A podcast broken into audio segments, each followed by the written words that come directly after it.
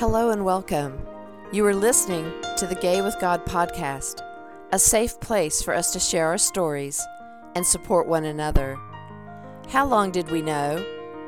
What challenges did we face? Did we lose our faith? When did we find our way back home? Or are we still searching? The stories you hear on this podcast will melt your heart and strengthen your belief that in God all things are possible and you can be authentically gay with the God of your understanding. I am your host, Midge Noble, and I am very honored that you are here. Hey, everybody, and welcome back to the Gay with God podcast. I'm Midge Noble, your host, and I can't wait to delve into what we're going to talk about today.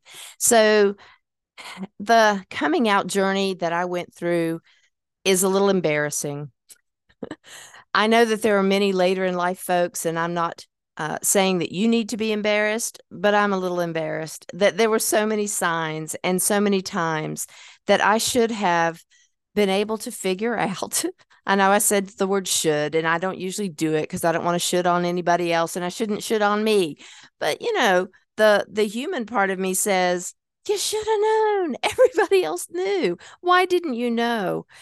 And I don't know why I didn't know, although I suspect that my religious upbringing and my fear of hell, as I've talked about before, definitely got in my way. But I wanted to talk a little bit about being in my own way. I was also part of my story, of course, and I got in my way all the time. I glossed over the very blaring signs that I clearly was gay. I glossed over the deep love that my beloved had for me all along from the very beginning. It was almost like our souls had met in another time and that we had reconnected because we had such a deep, deep connection. So I was always in my own way. And today I want to do a little snippet of my memoir called Life After Graduate School. In this chapter, I talk a little bit about after we graduated. As those of you who know, we met in graduate school, and then there was a time for that to end. Get yourself a little cup of tea, glass of wine, a beer, go sit by the fire out on the deck. And this chapter is called Life After Graduate School. Mary and I continued to live together all through graduate school. We loved hiking with Danny and Sheba, who had become the best of friends. I supported Mary at her softball games, and she supported me when I was the goalie of the intramural soccer team. Our lives were so intertwined that we were a couple without being officially one. As we were approaching the end of graduate school, I began to have the same feelings I had had when I was leaving college and dreaded saying goodbye to Kay. Mary assured me we would remain friends, but neither of us could predict the future, and we knew it. Mary's father softened the blow by gifting Mary with his car and all his camping gear so that she could take a drive to California and Washington to visit her paternal aunts and maternal grandparents. Mary immediately turned to me and said, Will you go with me? Sleep in a tent all the way across the country? Yes, doesn't that sound like fun? It does. And it sounds a bit scary. But even through my trepidation, I said yes. Mary and I started planning the route that we would take and the places along the way we would stop and see. MapQuest became our friend, and Mary had a ball planning it all out. Graduation day was bittersweet. I was grateful we were done studying sad that we would be separating soon, and excited and apprehensive about the upcoming trip. We packed up our things, we had our family up to toast our accomplishments, closed up the apartment, and headed onward to our new adventure. We spent the night at Mary's home as her mom had agreed to keep Danny and Sheba while we were gone. We both hated leaving them behind. The next day, we embarked on what turned out to be a month long journey Telling you everything that happened would be an entire memoir to itself. I loved meeting her family and felt at home. I loved almost every minute of the trip. We did experience some trials along the way that left us with great memories. We survived a swarm of locusts in Lebanon, Tennessee, almost lost our vinyl tent in Texas because of high winds, almost froze to death at Red Rock, New Mexico, as the 95 degree temperature plummeted to 30 degrees, experienced a surprise snowstorm at Mount Rushmore, had a bear visit our Yosemite campsite, slept on rocks in Colorado Springs when my air mattress deflated, and realized in Kentucky that Mary without coffee is not a pretty picture. I really shouldn't have been left in charge of trying to work the gas the gas camp stove. Now, if you want to hear more about some of these stories, there's going to be a place on my website called Untold Stories, or take a peek into my diary, and I'll go into more detail about these things. After the trip, one of the schools that I had applied to in Elkin City contacted me for an interview. I was hired. Mary and I celebrated with tears. Mary had some interviews lined up, but she was planning to live at her home, and I would be hours away from her. I couldn't imagine life without Mary. The impact on Danny and Sheba was palpable. We spent weekends together, but when Mary left, Danny and Sheba experienced depression. Sheba would go under Mary's bed, and Danny refused to play ball, which for my Labrador retriever was something that she never would turn down. Mary turned down a job in Rocky Mount so that she could take one in Asheboro, North Carolina, because it was closer to where I was living in Elkin. For the next two years, we saw each other on weekends and vacations. It was hard on all of us. There were times I would leave Danny with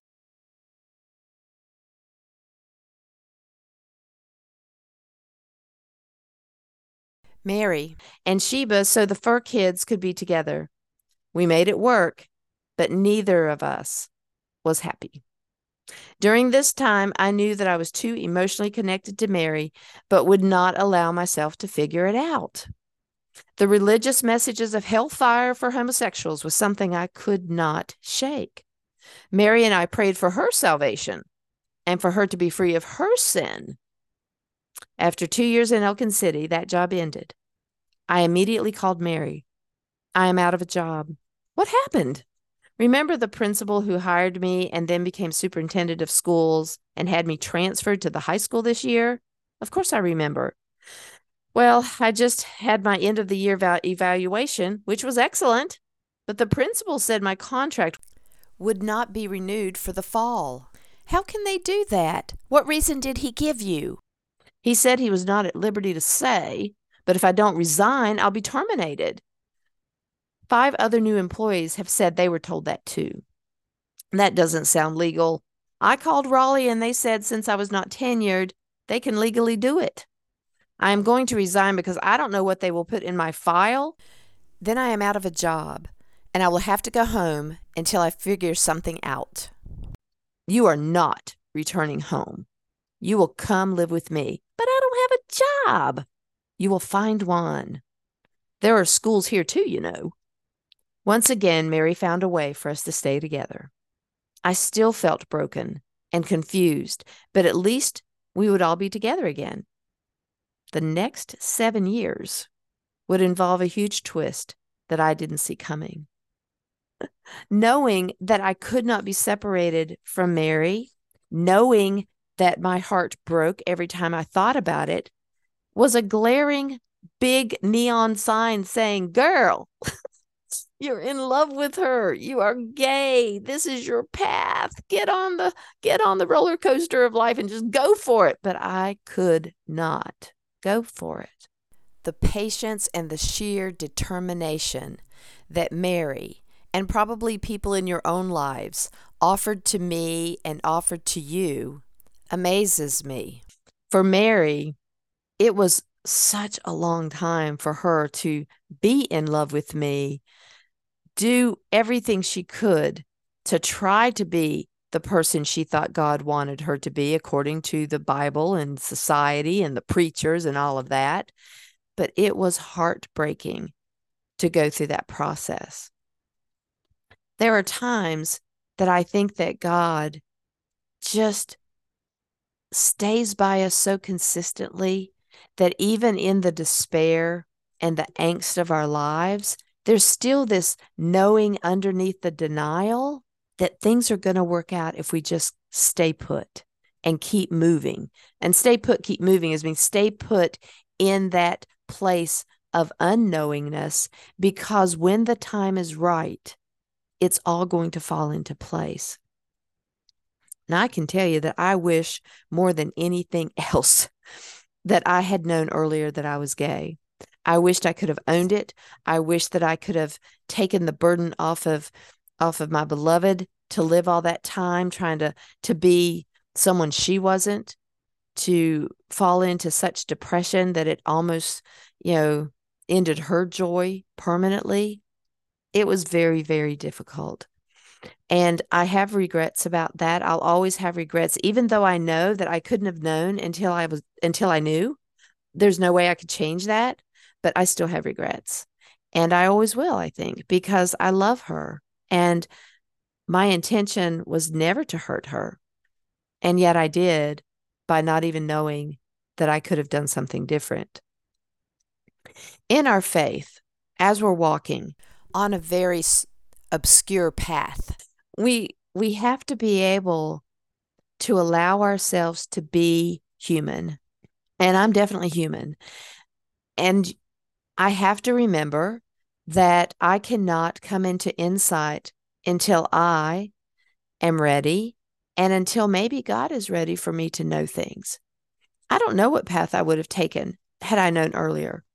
If I had been able to come to terms with that, I might have stayed in Massachusetts and never come back to North Carolina. I might have never met her and reconnected or connected to her. And that would have been a great sadness that I think I would have known on a deep level that I had you know how when you miss the mark, you kind of know that you've missed something. You might not know exactly what it is, but you've missed something.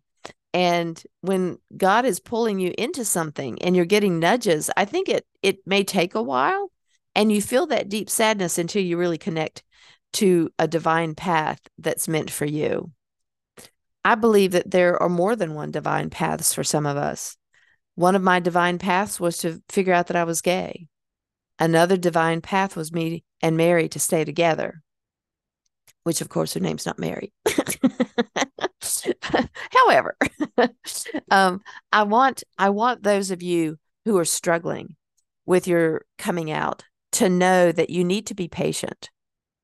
It is okay that you're still in that place of not doing anything about it. Even if you kind of know that you're gay, it's okay to be patient it's okay to make sure that you're safe. It is imperative that you make sure that you're safe. And I clearly was not. If I had come out in high school, I would not have been safe. If I had come out in in college, I would not have been safe. I was at a Christian school that believed in homosexuality being a sin. I would not have been safe. So I wouldn't have gone to the college of my choice. I wouldn't have been able to move out of Hickory, North Carolina and become the person that I was going to be because I needed that time away from my hometown, from my birth family, from all the people who know me, for all the people who thought I was a certain way. It was the beginning of me emerging into my life. And I had to do that. And so I couldn't have come out yet. I couldn't have come out in graduate school because it would have derailed me. I think the trauma of remem- finding out that I was gay in a place where I was not fully supported and that I was trying to, you know, I needed to focus on getting an education. I needed to focus on getting my master's. I needed to focus on not failing research and statistics as a math disabled person, that it took everything I had to get through those courses so the timing although very painful for for my beloved and very painful for me. The denial that we take on is hard for our, us physically and emotionally and mentally. So there are paybacks and payoffs and, and also deficits. There are lots of good reasons why I didn't come out earlier. And there are just as many reasons why it was a burden and a and a hurt to both Mary and me. However, when we are in that place of patience and making sure that we're following what we know to be the call right now. I was called to get to Berkshire Christian College. I was called to go to Appalachian State. I was called to meet Mary. And I think I was called to follow every path I have fallen fallen fallen into and i always think i fall into it but i every every call that i've been given to be a school counselor to go to mental health and and do therapy there to go to a private practice all of the changes i made you know to work at hospice all of those things were calls into a deeper level of who i was going to be and what skill sets i needed to have in my back pocket for the next journey and the next journey and the next journey.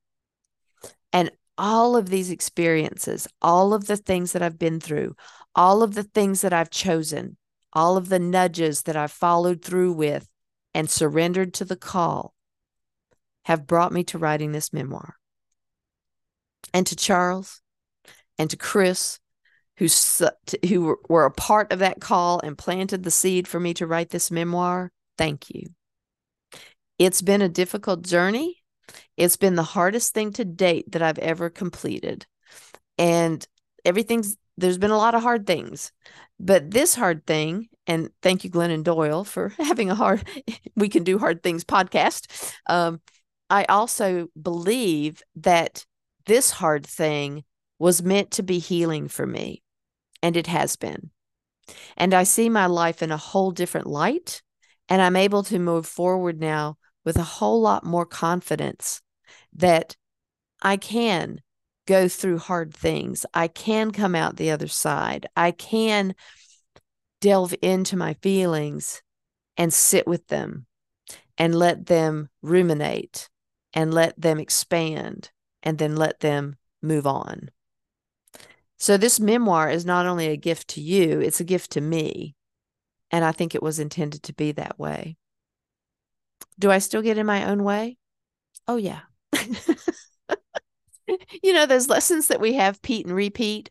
Um, there are times that I still get in my own way, that I hear a calling and I'm like, ooh, mm, no, I don't think so. Even with this memoir at the very beginning, I was, I laughed it off and I'm like, no way the cost of it, I don't think I have enough words. Every time I say that, by the way, people laugh at me because if you know me personally, you know that I have plenty of words and I sometimes don't know when to stop using them.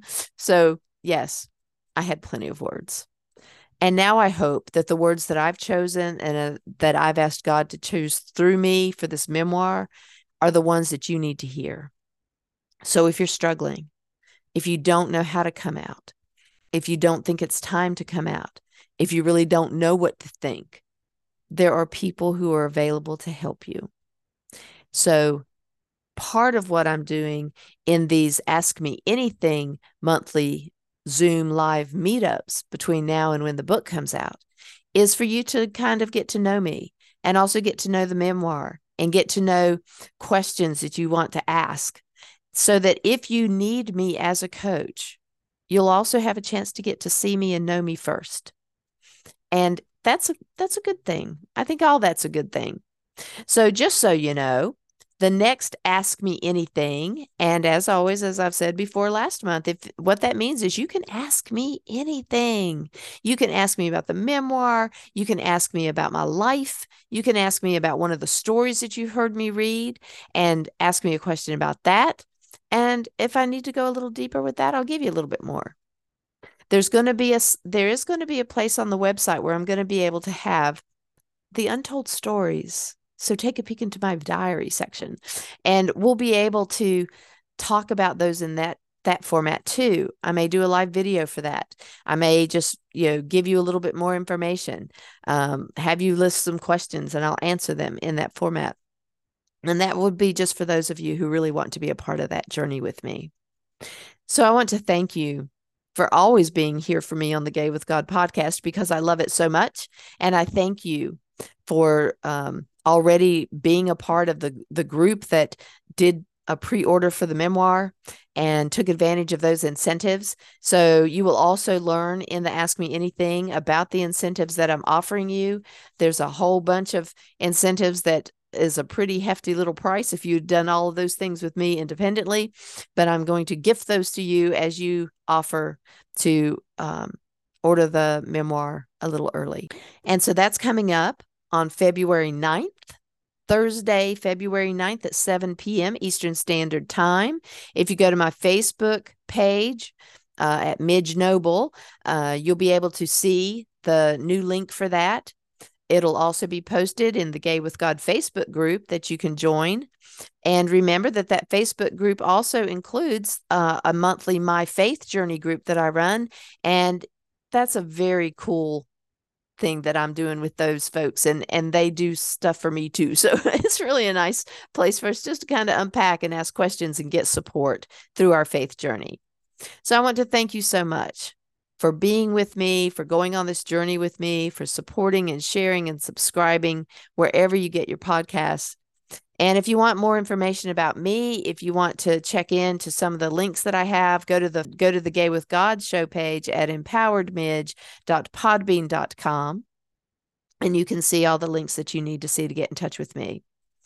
If you are listening to this podcast and are questioning whether you can be gay and be in a relationship with the God of your understanding. If you identify as LGBTQIA, or maybe you don't even know if you're gay, God has always been within you, even when you didn't know it. You have always been gay with God. I hope to see you in the Gay with God Facebook group, the My Faith Journey group, and the Ask Me Anything Zoom meetup on February 9th at 7 p.m. Eastern Standard Time.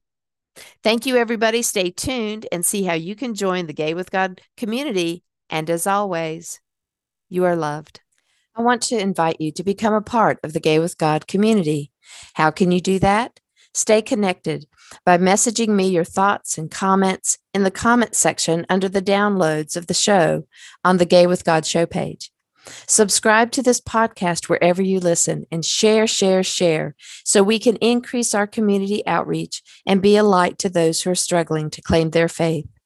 Consider being a sponsor so I can highlight your service in our community. We are all worthy of respect and a relationship with the God of our understanding. I want to thank you in advance for supporting this podcast. Together, we as a community will keep this show visible and our community stronger. Deep gratitude to my friend Tim McClendon of Tim McClendon Music for allowing me to use an excerpt from Interlude 4, a song found on his CD entitled Sundance.